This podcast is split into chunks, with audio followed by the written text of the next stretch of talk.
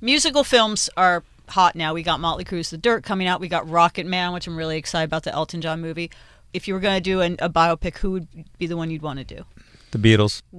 Wow. Well, there have been a couple of those. There's been Backbeat was a good one. We've But talked about this. There's haven't never we? been one that was sanctioned that has Beatles music that is the story. I mean, I think it's The Godfather, if you ask me. You know, I have a daughter named after George Harrison, Georgia. Wow. Yeah, he, she was born the day after he passed away. Oh my god. She was born on November 30.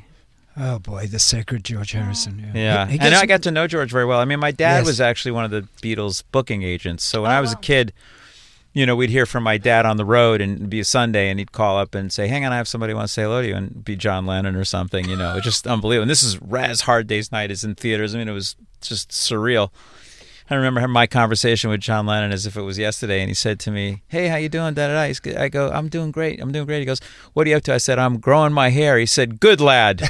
Oh, that's such a good gosh. story. Have you tried at all to make uh, i- i- Everybody tries. No, Everybody I mean, you tries. have these connections, and of course now with the Everybody's Stars Born- dead f- from my dad's connections, but no, but with the Stars Born Yeah. under your belt now, I mean, yeah, they should hire Bradley and me to do it. You know, it's an amazing story. Um, so yeah, we'll keep trying. Um, it's it's a complicated thing. I've I've gotten to know Paul a little bit through David Geffen, but my dad was they actually really every time I've I've run into a Beatle and I mean George actually became a good friend.